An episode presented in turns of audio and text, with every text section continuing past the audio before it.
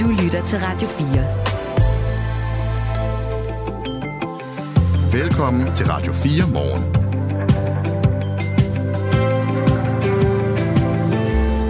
Før nyhederne, der efterlyste vi sms'er på, hvorfor Aarhus er sådan en dejlig by at bo i.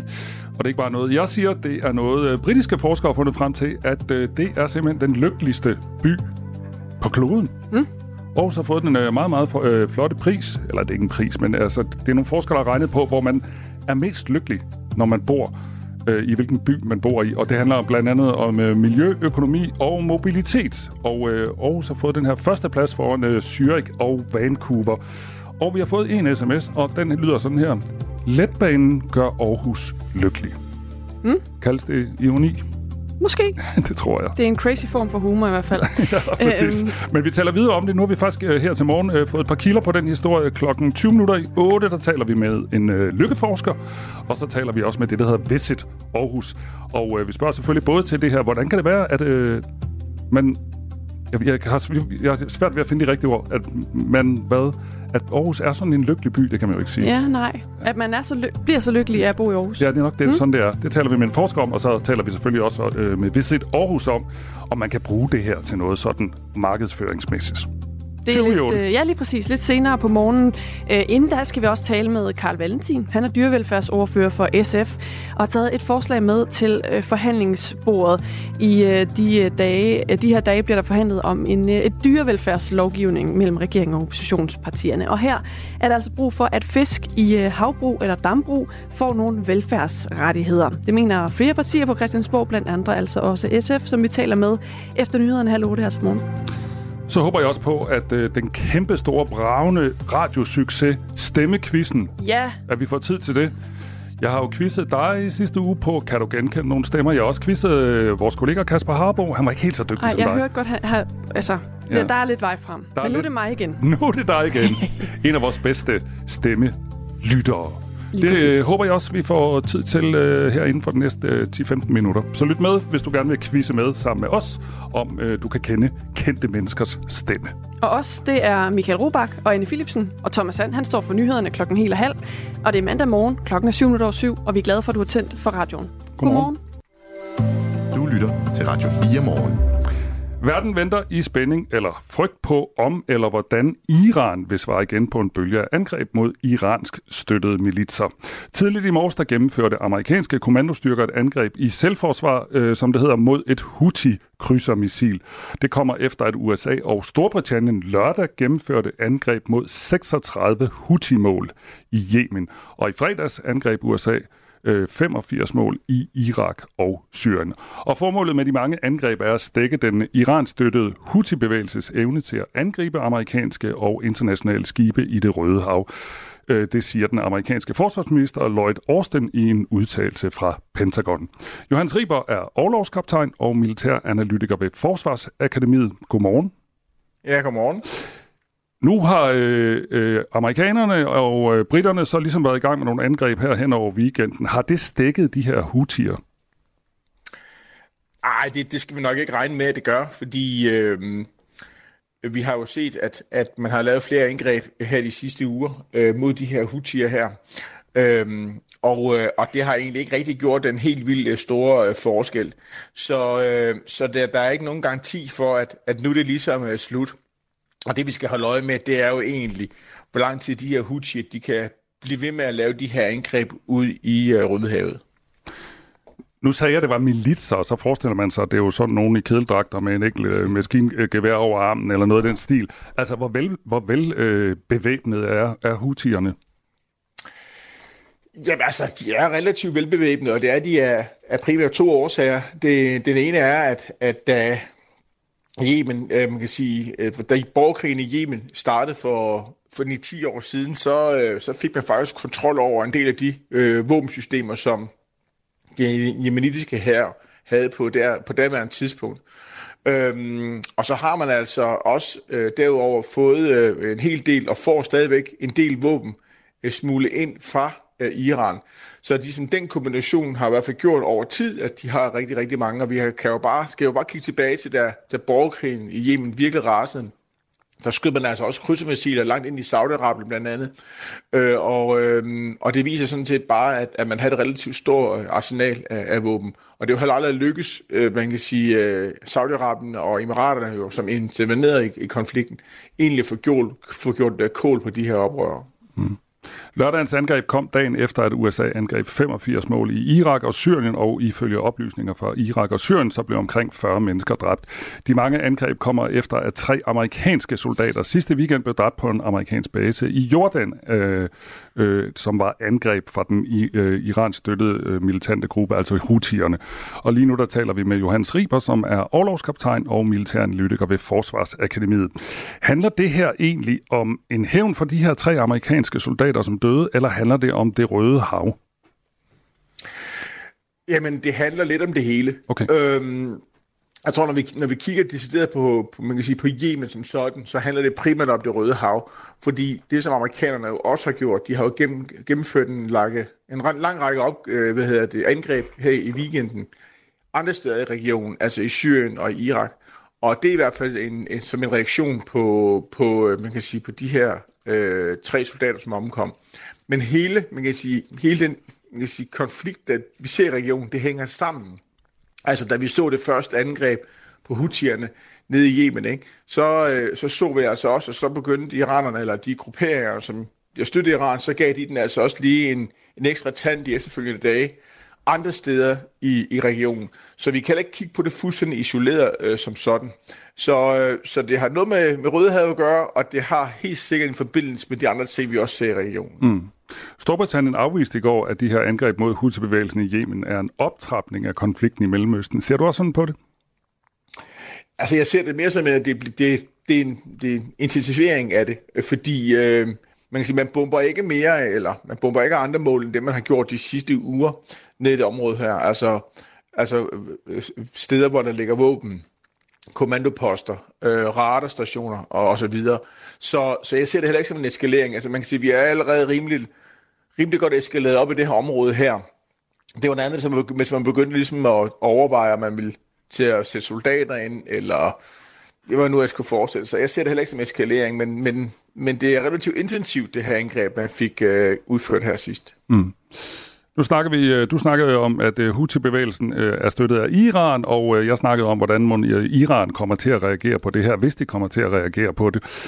Hvad, hvad er dit bud på det? Altså holder Iran sig i ro og skal ikke blande sig ind i noget, eller øh, kunne man forestille sig, at øh, Iran kommer til på en eller anden måde at intervenere i det her? Mm, altså, det er, jo, det, er jo, det er jo et vildt godt spørgsmål, ikke? Og, øh, og det er der jo ikke, det er jo, der er ikke rigtig nogen, øh, der ved. Altså, hvis vi kigger sådan, man kan sige, isoleret på Rødehavet og på Houthierne som sådan, så er det store spørgsmål jo bund og grund om, om de på et tidspunkt holder op med det her, de her Houthier. Og, øh, og jeg kan egentlig kun se, at, at de skulle stoppe det her, hvis de, man kan sige, at på et tidspunkt har ramt dem så hårdt, at, at, at man kan sige, at de ikke har så mange våben tilbage til at skyde på de her skibe. Så, øh, så jeg kan ikke rigtig se egentlig lige pt, hvad man kan sige, hvad skulle få irakerne til at, undskyld, iranerne til at stoppe det her. Tværtimod, så har de en interesse i at holde den her gryde kogende. Og det betyder selvfølgelig også, at, at så kommer amerikanerne og britterne og, og hvem det ellers deltager i det her, også til ligesom, at man kan sige, at fortsætte de her angreb ind i regionen. Sådan sagde Johannes Riber, der er overlovskaptajn og militæranalytiker ved Forsvarsakademiet. Tak skal du have. Så tak. Klokken den er blevet 14 minutter over syv. Annika Aukær, hjertelig velkommen til Portrætalbum og velkommen i din egen stue. Tak. I Portrætalbum bruger Anders Bøtter musikken til at vise nye sider af sine gæster. Jeg har været 9 eller 10 og bare været helt besat af det her album. Hun synger helt sagte til en start og en helt blød guitar. Og så blev hun mere og mere aggressiv i sin vokal. Jeg havde jo ikke set nogen, hvor det var fedt, at øh, altså, en kvinde var vred. Det var ikke nogen steder. Det var ikke lovligt. Altså. Lyt til Portrætalbum i Radio 4's app, eller der, hvor du lytter til podcast. Radio 4. Der var et eller andet i den der vrede, som bare talte så hårdt til mig. Ikke så forudsigeligt. Stoppede den der? Det tror jeg. Okay. Det er jo uforudsigeligt gjort. det er meget uforudsigeligt gjort. Jamen, vi skal da have en lille quiz. Ja.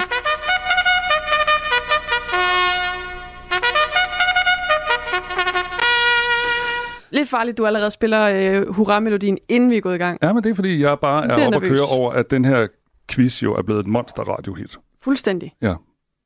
Kæmpe succes. Stemmekvisten. I sidste uge, der væltede det ind på sms'en med folk, der var bedre til at øh, genkende kendte menneskers stemmer end Kasper ja. var, øh, som vi quizzede øh, torsdag fredag. Nu er du tilbage efter et par fridage, Anne, og nu skal du quizzes igen. Altså, lejen er jo simpelthen så simpel. Du hører en stemme, og så skal du fortælle mig, hvem det er. Skal vi ikke bare lige sige, at man gerne stadig må melde ind på jo. sms'en? 1424, hvis man hører en stemme og tænker, det ved jeg godt, hvem er. Specielt, hvis jeg ikke ved det. Præcis. Og øh, skal vi ikke sige, at hvis man melder ind, så skal man altså skrive sit navn, og øh, hvis man den, der melder først ind, vinder ikke andet end den fuldstændig vanvittige ære at få læst sit navn op i radioen. Så du, hvis du vil være med i quizzen, så skriv dit navn og hvad svaret er, hvis du kan genkende øh, nogle af de her stemmer, som Anne måske ikke kan genkende. Er du klar? Yes. Stemme nummer et kommer her. Jeg er simpelthen en rejemand, havde jeg sagt. Jeg ja. elsker rejer. Jeg synes simpelthen, at det er mm. En fantastisk ting at få altid. Ja. Ja, altså jeg skal måske lige sige, at øh, grunden til, at den her person sidder og taler om rejer, det er, fordi jeg har fundet nogle, nogle af klippene øh, fra det sidste måltid, vores eget fremragende program. Ja. Nå, har du et bud? Eller skal vi have lytteren til jeg at hjælpe Jeg har faktisk et bud. Ja, okay. Men er der andre, der har... Skal vi se, om der lige... Ja. Øh, man skal også lige have en chance jo for at skrive ind. Ja. Skal jeg sige, hvad jeg tror, det er? Eller ja, ja, ja. ja. Skal, skal jeg holde den lidt? Nej, sig det. Jeg tror, det er øhm, fødevareminister Mogens, eller forhåndværende fødevareminister Mogens Jensen. Tror du det? Er det, er det ikke det? Ej, hvor godt.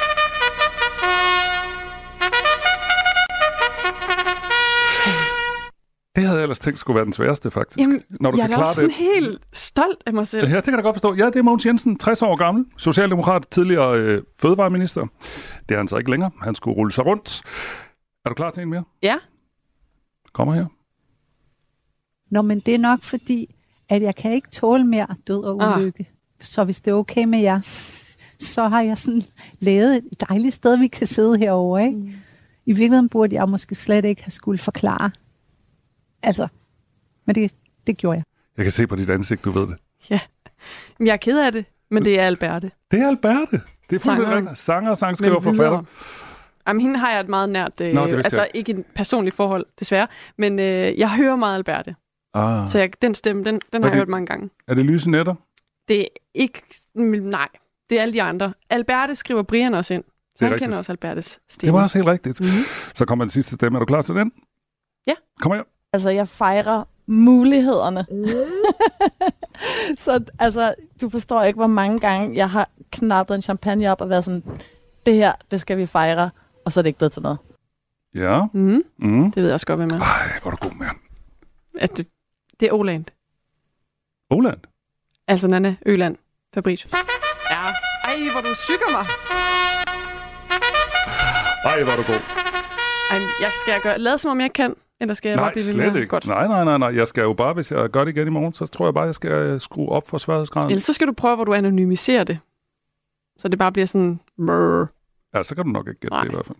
Nå, Nå, tak fordi du vil lege med. Og tillykke til Brian, der vandt æren af at få læst sit navn op i radioen. ja, præcis. Med svaret Alberte. Helt rigtigt. Tak for quiz. Velbekomme. Radio 4. Ikke så forudsigeligt. Vilkårene for forældre, der har fået et barn med hjælp fra en udenlandsk rugemor, bliver bedre fra næste år. Det skriver Berlingske. Det er et bredt politisk flertal, der nu har besluttet rammerne for det.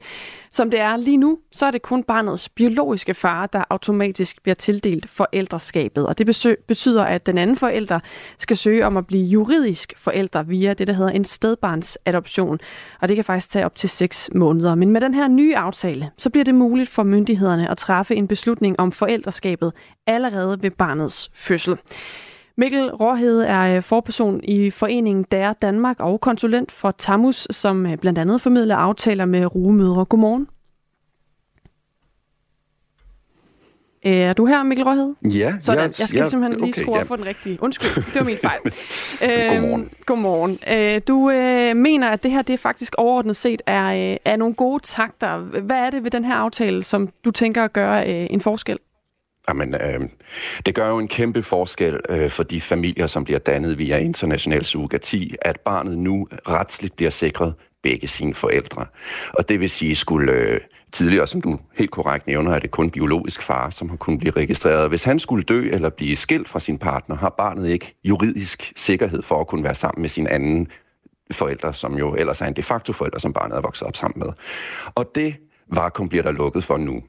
Det giver så en masse andre positive ting omkring øh, øh, valg af læge og øh, institutioner, hvem må komme med til skolehjemsamtaler og barsel osv. Så, så der er rigtig mange gode takter i det her.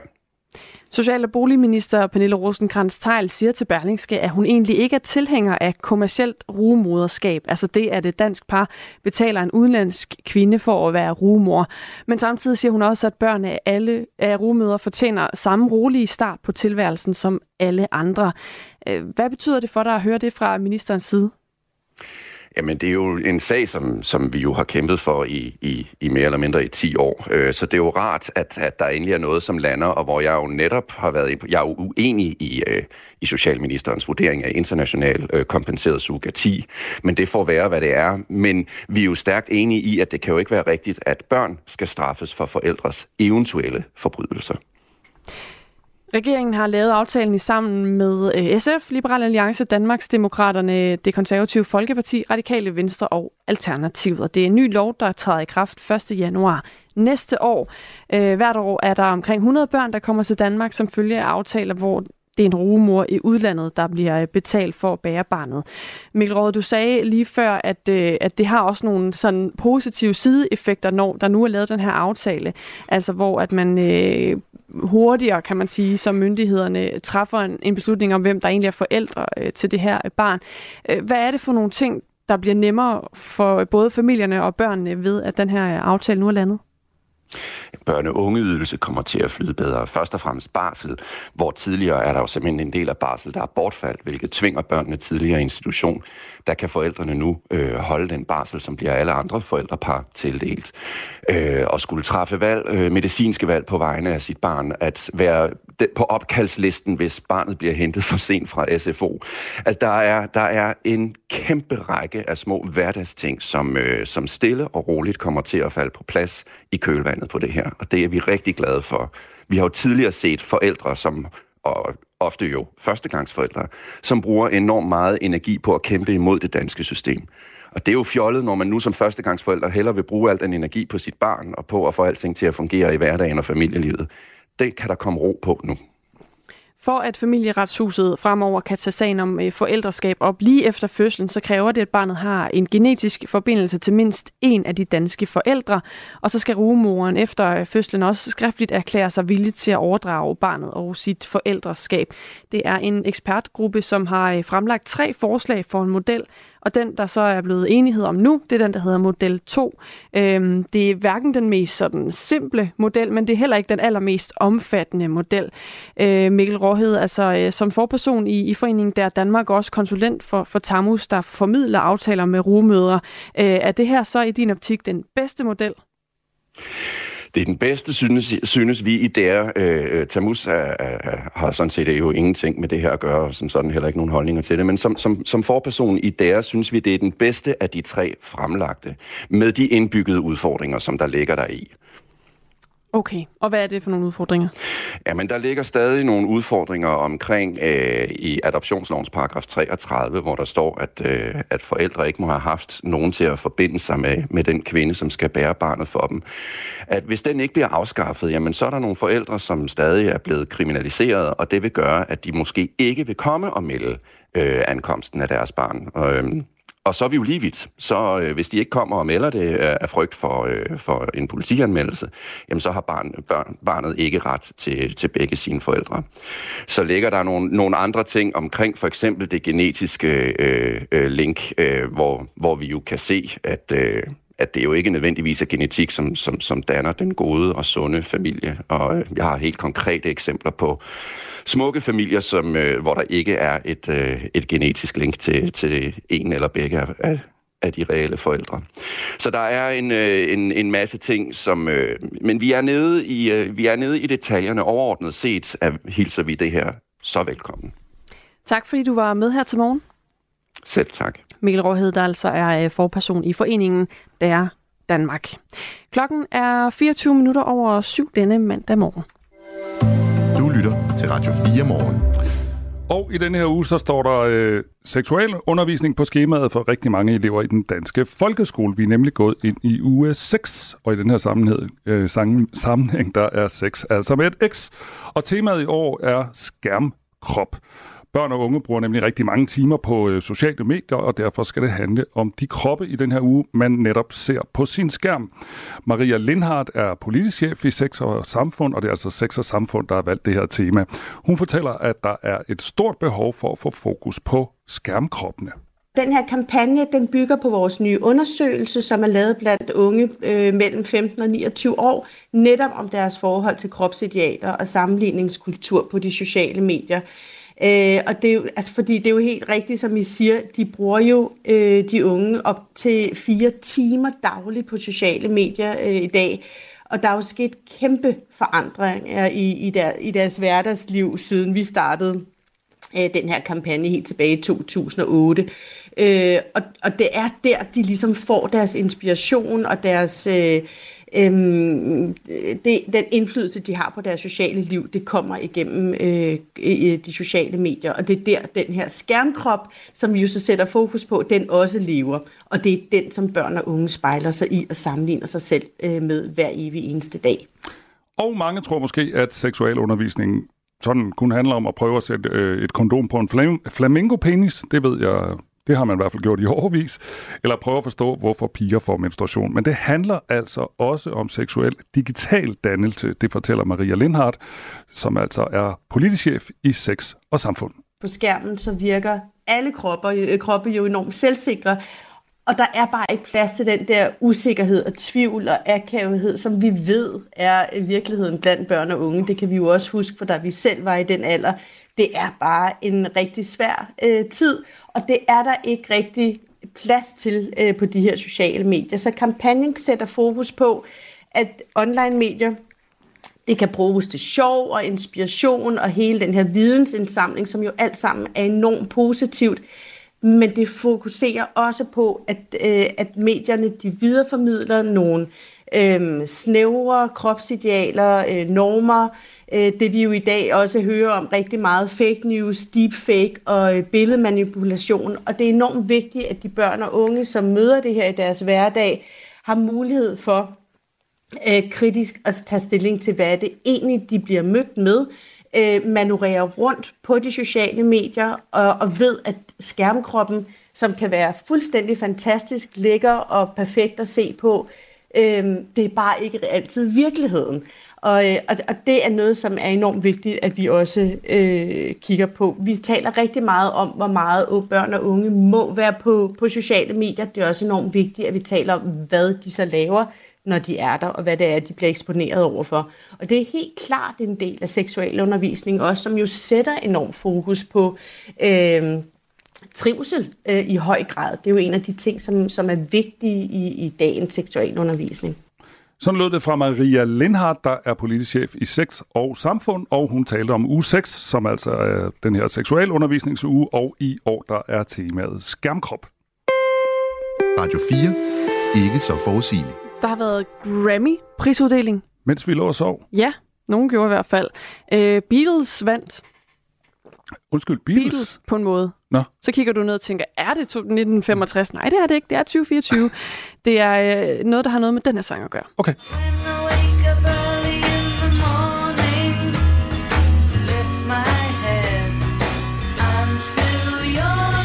Det er øh, musikvideoen til sangen I'm Only Sleeping af The Beatles, som har vundet en Grammy i kategorien bedste musikvideo. Den er også meget spektakulær. Har du set den? Nej. Det er øhm, en samling af 1300 oliemalerier.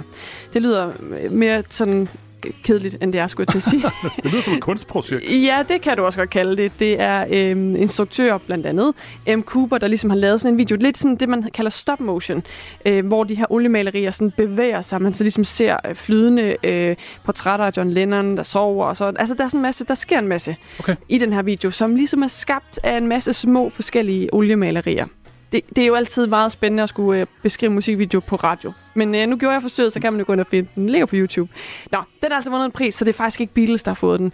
Det har øh, instruktøren M. Cooper fået, fordi hun altså har lavet det her øh, meget fine projekt.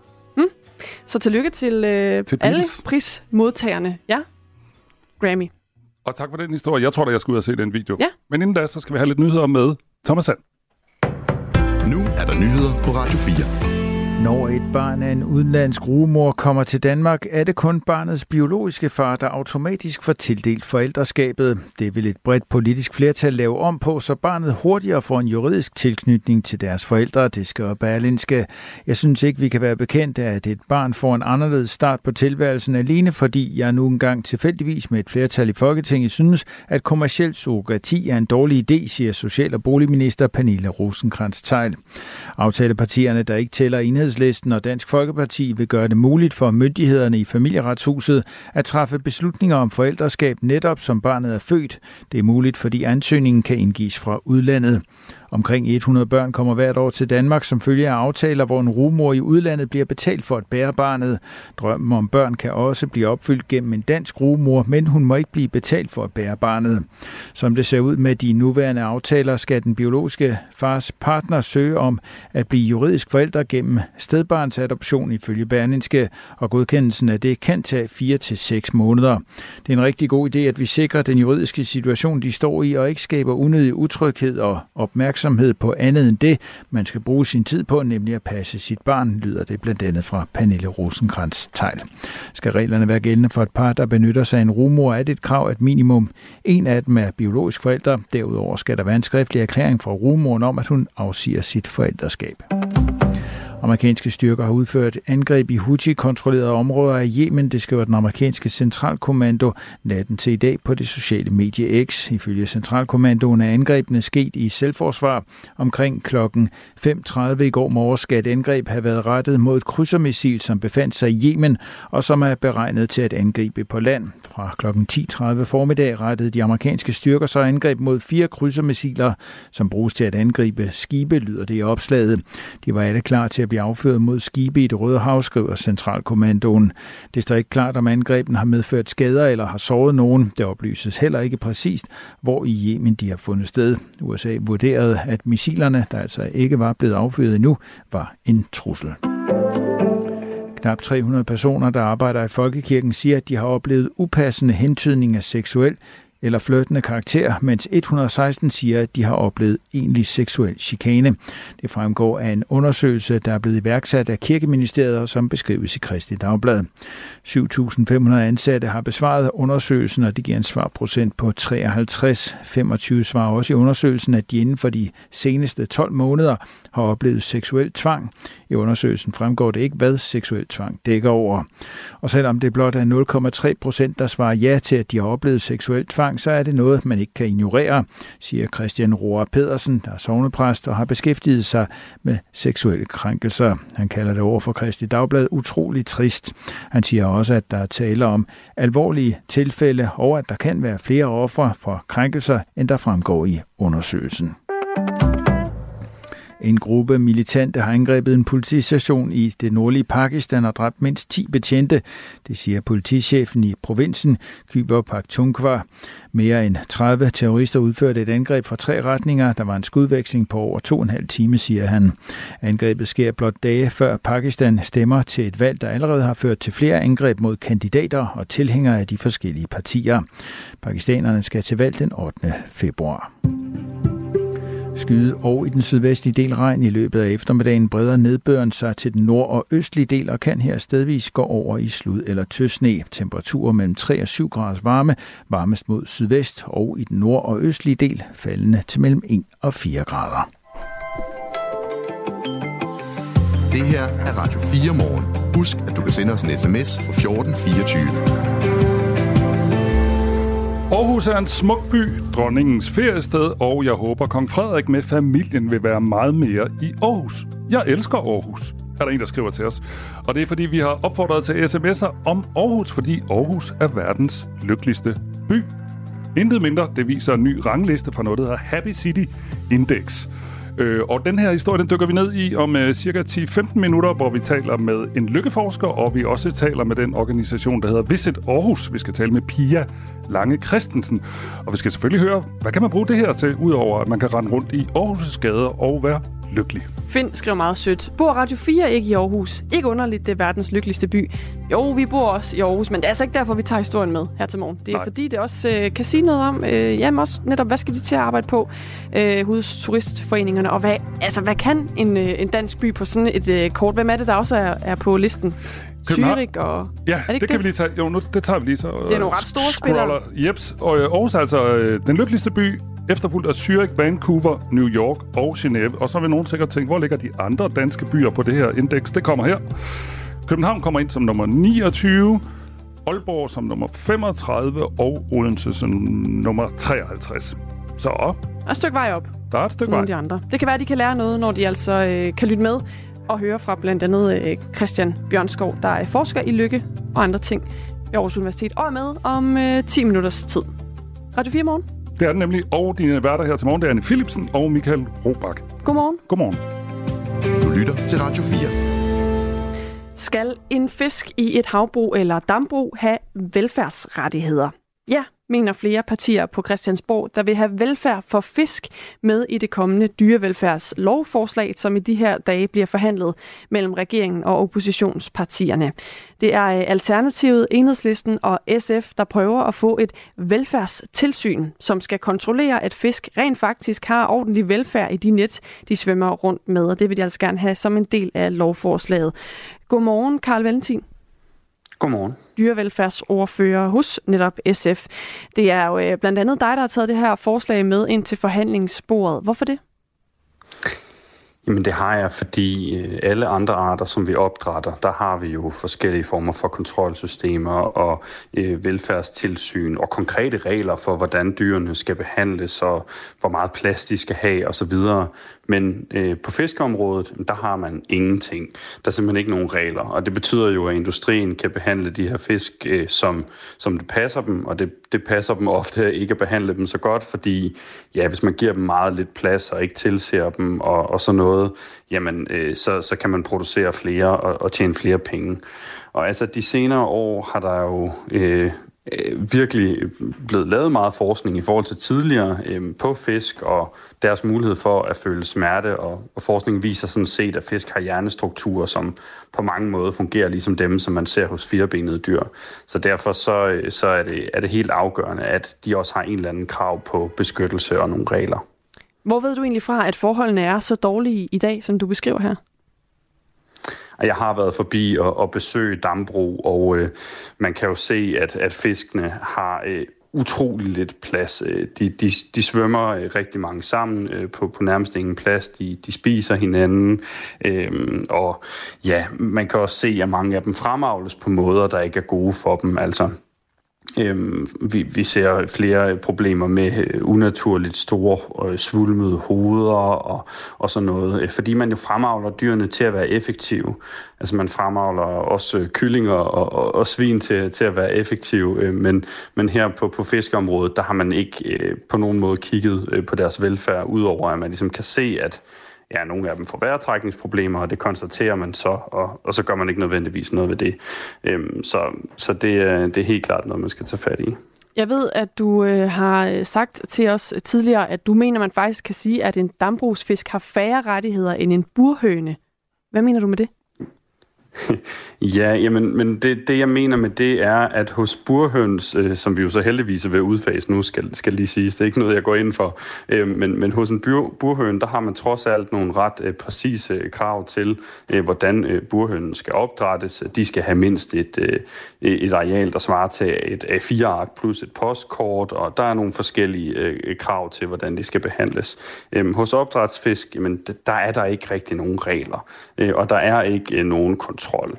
Øh, det betyder ikke nødvendigvis, at de har det dårligere end burhøns. Det tror jeg er lidt, lidt svært at, sådan, at sammenligne, men det er bare for at beskrive det her med, at at man simpelthen ikke er gået ind på det her område endnu og begyndt at arbejde med det. Øh, og det, det synes jeg virkelig er, er et problem, fordi det er millioner af fisk, som vi opdrætter i, i Danmark på den her måde. Øh, og selvfølgelig skal vi også have en idé om, jamen, hvad er sådan en minimumsbar for, hvilke krav en, en fisk skal, øh, skal, skal have for at, at blive opdrættet sådan et sted. Vi har talt med formanden for Dansk Aquakultur. Han hedder Niels Dalsgaard om, om det her. Prøv lige at lytte med her. Åh, oh, Jeg skal lige tænde for min øh, computer. Sådan der. Du får det her.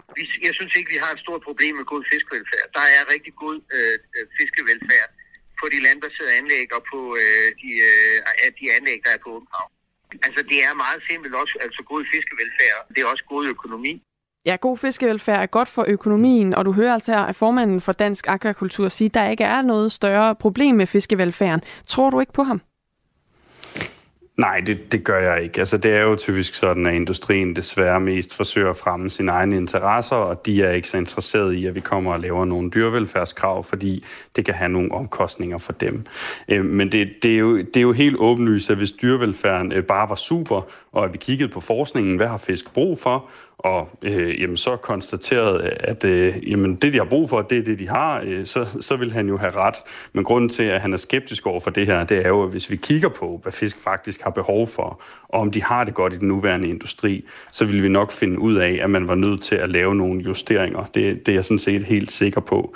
Derudover er det ikke korrekt, at der nødvendigvis er god økonomi i god øh, fiskevelfærd.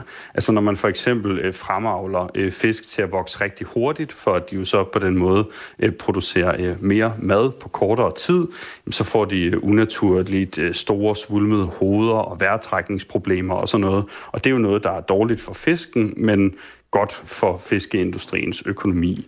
Så på den måde, så, så er der desværre ikke et, øh, et incitament nødvendigvis hos, hos producenterne for at, at sikre gode vilkår for de her fisk. Vi taler altså med øh, dig om det her, Karl Valentin, fordi du gerne vil have en lovgivning omkring velfærd for fisk og hav og dambrug i øh, Danmark. Og du er jo, som jeg også startede med at sige, ikke alene om den her holdning. Både Enhedslisten og Alternativet bakker op om bedre velfærd for opdrætsfisk, og vil gerne have det øh, med i den nye dyrevelfærdslovgivning, der bliver forhandlet i øjeblikket. Der bliver opdrættet og slagtet 40.000 tons fisk i Danmark hvert år. Det er sådan omkring 50 millioner fisk, og det er især regnbueøret grader. Lige nu findes der ikke nogen kontrol, som har sådan direkte fokus på fisks velfærd i den, øh, i den konventionelle hav- og dambrugsgenre.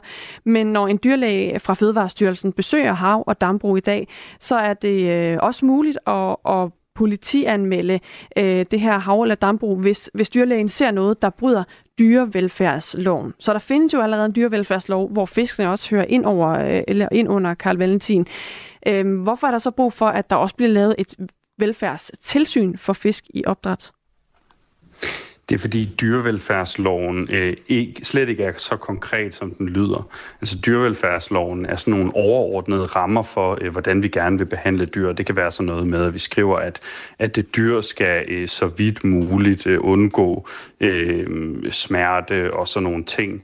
Øh, men det er helt ukonkret øh, i forhold til, jamen okay, hvad betyder det så for en fisk? Altså hvor meget plads skal den, skal den egentlig have?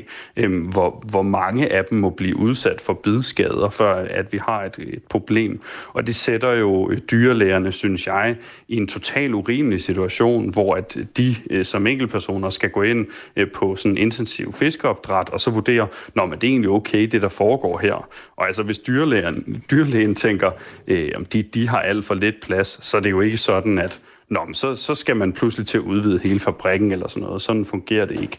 Og derfor så skal vi selvfølgelig lave nogle rammer, som baserer sig på, hvad, hvad fisk egentlig har behov for, øh, som en kontrolinstans så kan, øh, kan rette sig ind efter. Og jeg synes, øh, når, når vi øh, i stigende grad får den her udvikling med, at vi opdrætter fisk øh, på land, så, så må et minimum der være, at vi har nogle konkrete regler for, hvordan de her fisk så skal behandles. Vi har et klip til med formanden for Dansk Aquakultur, altså Nils Dalsgaard, som jo repræsenterer eh, nogle af dem, der så vil blive eh, omfattet af det her tilsyn, hvis det bliver til noget. Han byder en politisk diskussion velkommen, men han mener faktisk allerede, at der findes en god velfærdsordning. Vi har jo taget initiativer i erhvervet med dyrenes beskyttelse og økologisk landsforening, og vi har kommet med forslag til, at vi godt kunne gå, komme i gang med det her. Men det er også vigtigt at sige, at de fleste fiskeopdrættere i Danmark har en sundhedsaftale med en fiskedyrlæge, der er specialist i det. Det vil sige, der kommer ofte dyrlæger på opdrætsanlæggene og tilser fiskevelfærd. Hvis Karl Valentin har en, en oprigtig interesse i at blive klogere på fiskevelfærd, hvordan fisken har det på anlæg, så er der en åben dør og en åben invitation fra Dansk Agrikultur til, at han kan komme og besøge os og se et anlæg og så se, hvordan god fiskevelfærd ser ud.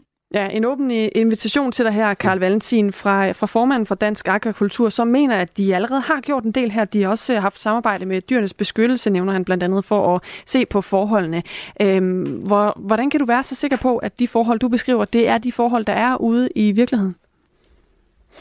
Jeg tror først, jeg er nødt til at sige, øh, at jeg tager meget gerne imod sådan en åben invitation, men jeg har også tidligere været forbi øh, og netop at besøge intensiv fiskeopdræt, og jeg synes, man skal passe meget øh, på med at henvise til dyrenes beskyttelse og ligesom bruge dem som sådan et eller andet argument imod det, jeg siger, fordi netop dyrenes beskyttelse har spillet ind til de her forhandlinger med et krav om et velfærdstilsyn, som er præcis det, jeg foreslår her. Så dyrenes beskyttelse er, er heldigvis enig i SF's krav. Men hvordan kan være sikker på, øh, at, at der er problemer derude. Jamen altså, der er jo lavet masser af forskning på, på det her område. Øh, jeg kan jo også godt øh, se med mine egne øjne, når jeg er derude, øh, hvor lidt plads de her fisk har, og hvad det er for nogle liv, de lever.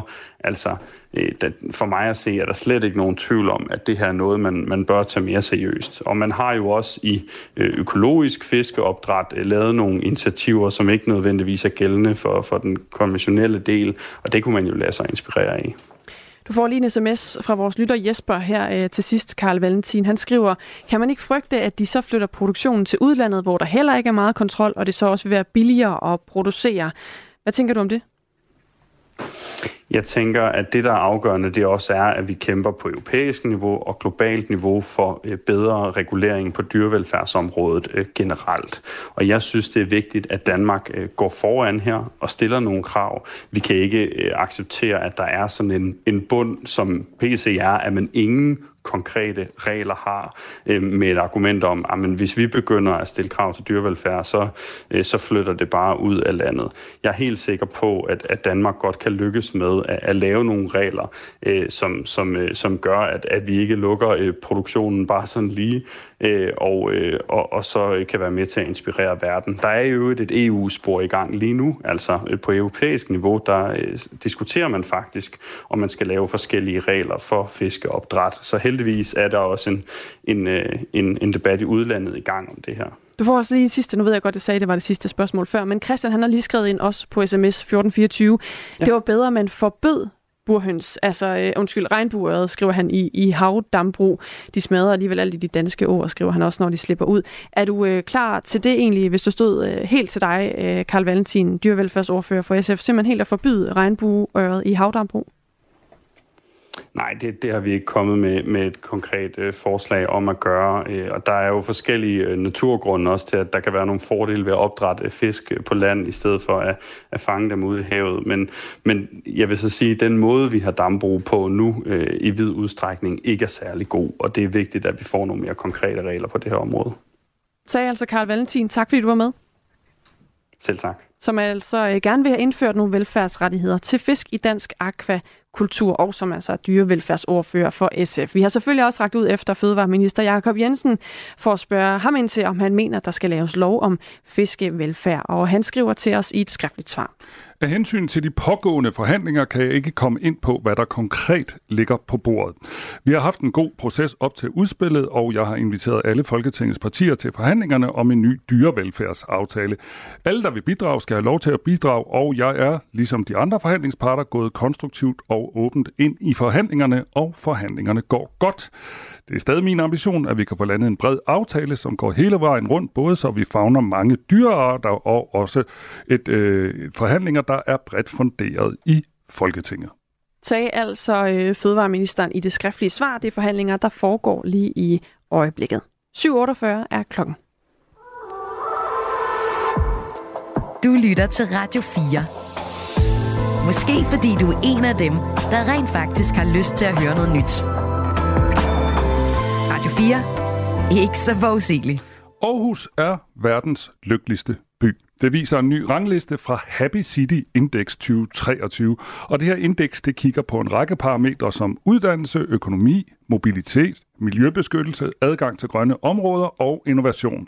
Og her overhaler Aarhus ikke alene København, men også byer som Amsterdam, Vancouver, Zürich og New York. Christian Bjørnskov er professor i økonomi og forsker i Lykke ved Aarhus Universitet. Godmorgen. Godmorgen. Sådan helt generelt, hvordan kan det så være, at øh, Aarhus øh, er kommet op på den her meget, meget flotte første plads? helt generelt, så, så, så skal man huske, at de ikke måler lykke. De, må, de måler noget, de kalder quality of life.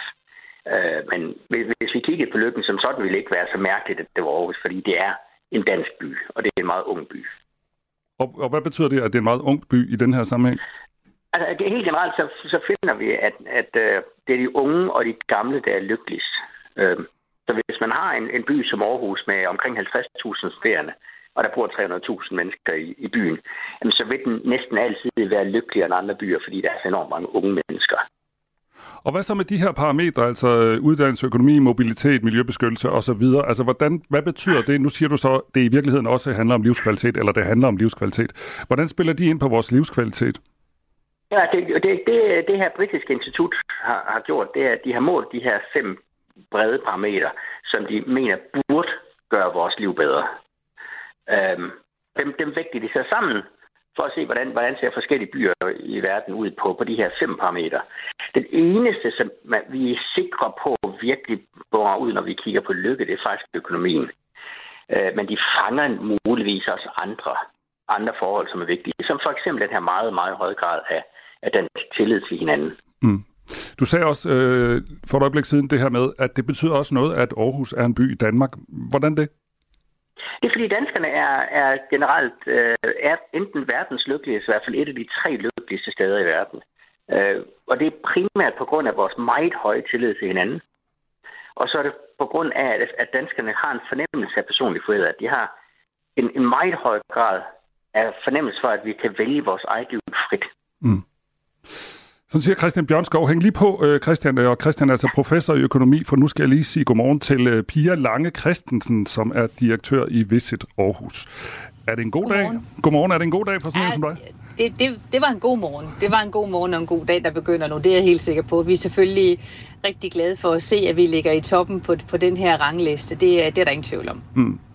Og du er altså direktør i det, der hedder Visit Aarhus, og I arbejder jo på at få turister til, til Aarhus. Kan man bruge sådan noget helt konkret, når man skal sælge byen? Altså nu kender jeg ikke metoden bag lige præcis den her måling, men ranglisterne kan vi helt sikkert bruge til noget. Og når vi nu ligger i toppen på ranglisterne, så er det jo ligesom øh, sådan en måde, vi kan bruge det til at fortælle en god historie om Aarhus, fordi det er en måde at trænge igennem lydmuren på. Og så de her ranglister, de er jo let at forstå, de er let at kommunikere, og det har vi jo brug for som, som turistorganisation, når vi skal ud og fortælle den gode historie om Aarhus. Selvfølgelig både i Danmark, men i, i særdeleshed internationalt. Men jeg synes, hele tiden der kommer nogle ranglister, og hvor vi i øvrigt, øh, danskerne, København, Aarhus øh, og andre byer, hele tiden ligesom bliver kåret til, at vi er bare super fede. Altså, går der inflation i de her ranglister? Altså, der er en del af dem, men nu, nu tænker jeg jo sådan specielt på turismeområdet. Der, noget af det, som vi er, vi er meget glade for, det er, at vi ligger nummer 6 på det, der hedder GDS-indekset, som måler nogle af eller verdens destinationer øh, på en række parametre inden for bæredygtighed. Og så er vi top 100 over, over verdens øh, mest populære kongresbyer, og nu kommer den her så oven i hatten. Så det er jo nogle af dem, vi sådan helt konkret i forhold til at tiltrække gæster og fortælle den gode historie om Aarhus, kan bruge. Mm. Men hvad kan man egentlig som turist øh, bruge det her til? Fordi hvis indbyggerne i byen er lykkelige, altså jeg kan godt forstå, hvis man vil sælge et hus eller en lejlighed eller et eller andet, og så sige, at du kan flytte til, øh, til verdens lykkeligste by, men hvad, hvad kan man overhovedet bruge det til som et salgsargument over for turister? Jamen, et godt sted at bo er også et godt sted at besøge. De to er gensidigt afsmittende og forpligtende osv., så, videre. så når det er et godt sted at bo for borgerne, så er det også et godt sted at besøge. Og de ting, borgerne sætter pris på ved at bo øh, i Aarhus område, dem, det er også de ting, som gæsterne sætter pris på, når de besøger os. Så det betyder noget, at der er en... Øh, øh nu, nu bliver der snakket om livsstil og tillid og dansk livsstil, work-life balance, og, men jo også det, at der er en række oplevelsesmuligheder, som er helt fantastiske i Aarhus. Det er jo noget, som både gæster og borgere kan, kan bruge og kan være glade for. Kommer man så til at se sådan nogle brochurer, reklamer, tv-reklamer, hvad I nu ellers bruger virkemidler, hvor, hvor I kommer til at bruge det her aktivt, tænker du? Uh, ikke, ikke tv-reklamer og sådan noget. Der er nogle af de der ting, de hører måske lidt fortiden til, men vi vil helt sikkert bruge det i vores kommunikation. Uh, vi vil helt sikkert bruge det, når vi skal ud og fortælle om vores destination, hvad den rummer og hvad, hvad den indeholder. Der vil vi bruge det. Uh, det, er der, det er der slet ingen tvivl om. Så du sætter i gang nu her, når du kommer ind på kontoret, så siger du, alt hvad I har, alt, hvad I har planlagt i dag, det aflyser vi. Nu skal, nu skal vi have det her ud på ej, alle sociale ej, det medier. Jeg, det gør jeg ikke. Og det gør du ikke? Nej, det, det, det, det, det gør jeg ikke, men jeg skal ind og sætte mig mere ind i, hvad er det for nogle parametre, hvor vi scorer højst, og hvad er det for nogle, nogle, nogle målemetoder og sådan noget, de har brugt. Det skal jeg kigge lidt dybere ind i. Og så tror jeg da også, at, at det er nok ikke kun øh, jer, der kommer til at ringe her i dag, kunne jeg forestille mig. Du får travlt. Vi slipper dig her, altså Pia Lange Christensen, direktør i Visit Aarhus. Tak fordi du var med i Radio 4. Det var så lidt. Og så går jeg lige tilbage til dig, Christian Bjørnskov, professor i økonomi og forsker i Lykke ved Aarhus Universitet. Nu snakker vi lige om de her lister, altså hvor Danmark hele tiden øh, ligesom kommer i top, og i hvert fald så er vi meget glade for at omtale dem i pressen, når det går godt. Det her lykke har jo også været noget, vi har talt om i overvis, at vi er så vanvittigt lykkelige øh, her ja. i, i Danmark. Hvad, hvorfor, altså sådan her til sidst, altså hvorfor er det, du tænker, at øh, vi topper de her lister hele tiden? Det er fordi, at vi er, er et af de meget, meget få lande der både er rige og demokratiske, og så har den der kombination af ekstrem grad af tillid til hinanden og en fornemmelse for personlig frihed. Okay. Der er lande ude i verden, der deler et af de to karakteristikker med os, men vi har begge dele. Okay. Vi har også øh, fået en sms fra øh, Evan Agerbo, som skriver, øh, hvorfor er det så altid kun de store byer, der nævnes? De mindre eller små byer er ofte bedre på mange punkter, men de bliver aldrig nævnt. Kan vide, hvordan det hænger sammen, skriver Evan Agerbo, som bor i en lille by nær Nibe. Er det noget, der også har noget at gøre med, Christian Bjørnskov, at man faktisk ikke rigtig måler på andet end store byer, eller hvad er forklaringen der? Nej, men man måler øh, repræsentativt, øh, men, men fordi at de store byer er så store, så, så er der måske 200 mennesker i Aarhus i måling, men en ude i Evans lille by. Og så, så kan man ikke sige noget om byen. Det er et rent praktisk problem, man har. Okay. Tak fordi du vil svare på Evans spørgsmål og også på vores. Det var sødt. Det var fornøjelse. Tak lige måde. Det var altså Christian Bjørnskov, der er professor i økonomi og forsker i Lykke ved Aarhus Universitet. Og det handler altså om det her med, at øh, i en stor øh, undersøgelse fra Storbritannien, der er Aarhus blevet kåret til den lykkeligste by i verden, og lad os lige tage, hvem det er foran, fordi det er ret flot. Altså Aarhus nummer 1, Zürich nummer 2, Vancouver nummer 3, New York nummer 4 og Genève nummer 5 på den her liste. Og så tænker man nok, hvordan går det med de andre danske byer? Øh, København kommer ind som nummer 29, og Aalborg som nummer 35, og Odense er nummer 53. Tillykke til Aarhus. Det her er Radio 4 morgen. Har du øh, pakket huer, halsedisse og oh. øh, så videre væk? Nej, ja, nej. Det er blevet forårskode nu. Nej, nej, jeg ville ønske, jeg var. Ja. Men altså, prøv lige at kigge ud af vinduet, det er stadigvæk halvmørkt. Ja, ja, og det er godt, du ikke har gjort det, fordi den her uge, den kommer også til at give dig både sne og slud, og hvad har vi? Øh, allerede nat, der kommer øh, dele af landet til at blive ramt af sne, der er så voldsom. Ej, du skal passe på. Men det er i hvert fald så store mængder, at det kan ende med at give problemer i morgentrafikken i morgen. Og så kan det ellers bare køre ud af resten af ugen. Har vi hørt det før? Det synes jeg nok. Ja, vi kender det. Øhm, det er især den nordlige del af landet i aften øh, nat, men i det hele taget så vil øh, det faktisk blive rigtig koldt hen over det meste af Danmark i løbet af ugen, og øh, mange steder vil også få snebyer onsdag. Og så vil der komme voldsomt vejr også med, med både sne og blæst senere på ugen nogle steder og sådan noget. Kan vi ikke snart få noget forår? Det tænker jeg også. Vi nærmer os jo. Altså forårsmånederne, ikke? Men Jo. øh, vi skal lige igennem lidt mere sne igen nu. lidt, lidt, mm. lidt mere sne. Ja. Skal vi tage en lidt positiv øh, ting? Nej, lad os gøre det. Nå, det er bare fordi, øh, i weekenden, der var der det, der hedder Robotfest. Ikke Robakfest. Nej, Robotfest. Robot. Og det er altså den her prisuddeling, hvor filmbranchen fejrer sig selv. Og der var masser af priser. Årets danske spillefilm, det blev Bastarden. Årets mm. tv-serie blev Huset. Årets mandlige hovedrolleindehaver, øh, det var Mads Mikkelsen. Årets fotograf er en, der hedder Ras, øh, Rasmus Hvidebæk. Årets engelsksprogede spillefilm, det blev Oppenheimer. Og så videre, og så videre. Masser af man ikke se den uddeling. Nu har du lige... Nu har jeg lige taget nogle af dem i hvert fald. Men der var en lidt mere usædvanlig prismodtager, nemlig den, der fik prisen for årets kostymedesign. Mm. Ved du, hvem det blev?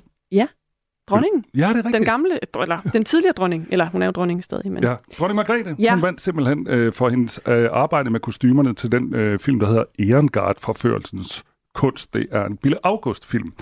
Og dronningen var ikke selv til stede øh, til den her prisuddeling, men hun takker for den på Kongehusets Instagram-side. Dronningen skriver, Jeg er dybt taknemmelig rørt og stolt af den anerkendelse, som Robertprisen er udtryk for. At modtage en pris, som branchen selv tildeler, gør mig særligt glad, og det har været en stor glæde og fornøjelse at kunne bidrage til filmens udtryk. Jeg vil gerne takke hele holdet bag filmen, men særligt takker jeg alle dem, der har gjort mine idéer, skitser og tegninger til virkelighed. Ikke mindst de dygtige mennesker, der har syet og arbejdet med de mange kostymer. Sådan lyder det altså for Robert Pris-modtageren, dronning Margrethe. Tillykke til hende. Tillykke til den øh, anden dronning, også med dronning Mary. Hun har fødselsdag i dag. Nå, okay. Hun bliver 52. Okay. Så er der lidt øh, sådan opdateringer på det royale også. Så fik vi også det med. Yes.